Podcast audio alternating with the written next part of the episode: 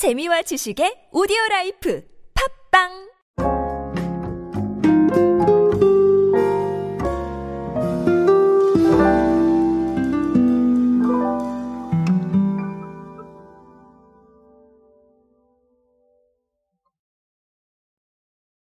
카드로 대표되고 있는 금융시장의 일부는 사실 트렌드가 굉장히 빠르게 반영되는 곳이기도 합니다. 여러분도 아시겠지만 이 카드라는 상품들이 굉장히 다양하게 나오잖아요. 이 브랜드도 다양하고 브랜딩도 다양하고 이런 상황이기 때문에 아, 결국은 소비의 가장 최전선에 있잖아요.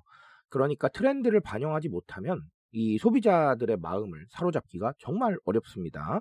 자, 그러다 보니까 카드의 신제품들을 좀 보게 되면 이 트렌드를 조금 명확하게 알 수 있는 부분들이 있어요. 자, 오늘 이야기는 KB 국민카드 이야기인데요. KB 국민카드가 최근에 프리미엄 카드를 새로 냈습니다.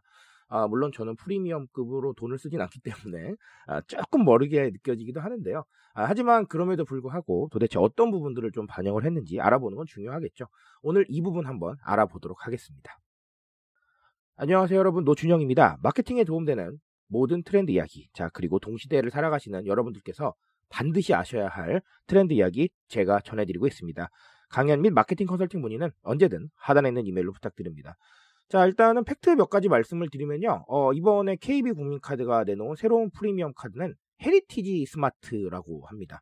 뭐 헤리티지라는 거는 뭐 유산이라는 뜻이죠. 그래서 어, 고객에게 변함없는 가치를 선사를 하겠다. 이런 의미를 담았다고 합니다.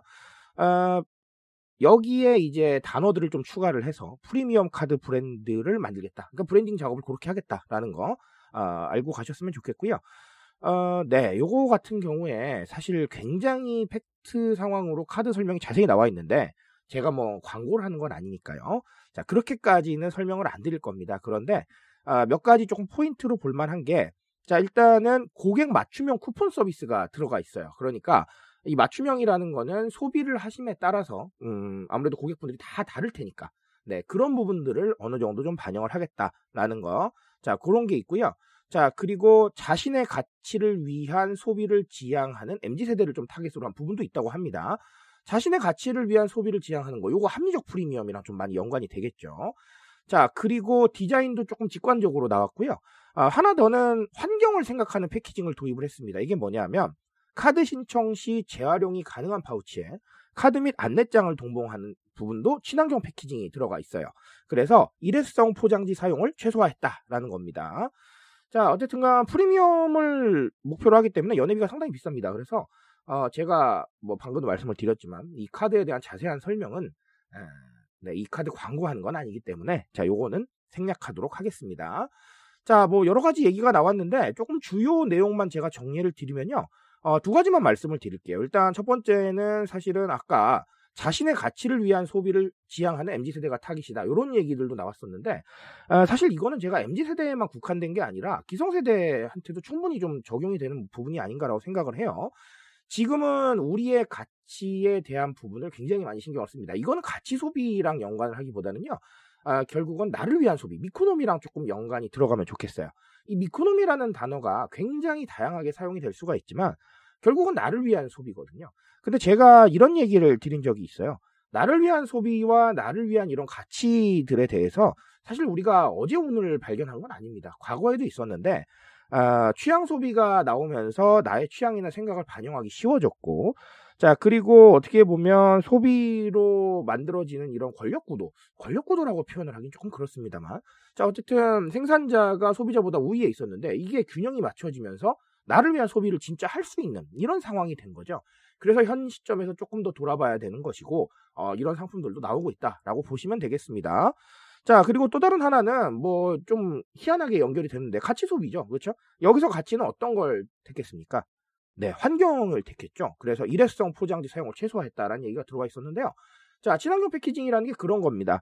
사실 제가 어, 이런 얘기를 드려요. 가치를 반영하는 게 정말 뭐 엄청나게 매출이 나오고 가치만 반영한다면 뭐 다 오케이고 이런 거는 솔직히 아니에요. 네. 그래서 제가 어, 지금 가치를 반영하기 어려운 상황인데 가치를 무조건 뽑으시라 이렇게 조언을 드리지는 않습니다. 하지만 조금 네, 먼 관점으로 조금 멀리 보는 관점으로 생각을 해본다면 이렇게 기업이 무언가 진행하고 가치에 대해서 공감하면서 대중들과 소통하는 거는 정말 중요한 일이 될 거예요. 왜냐하면 아, 아주 냉정히 말해서 기업이 대중들과 소통할 수 있는 기회가 그렇게 많지 않습니다. 솔직하게 그렇죠. 아, 그런데 아, 지금 이제 플랫폼도 많아지고 우리가 알릴 수 있는 상황들이 많아졌잖아요. 그러니까 긍정적인 브랜딩을 가져가는 거는 정말 중요하다고 저는 생각을 합니다. 그러니까 이 가치 소비라는 건 정말 뭐 당장 오늘 적용하면 내일 매출이 나온다 이렇게 생각하지 마시고요. 조금 길게 브랜딩의 관점에서 바라보시면 정말 좋지 않을까라고 생각을 하고 국민카드는 그런 부분을 좀 반영을 하고 있다라고 보시면 되겠습니다.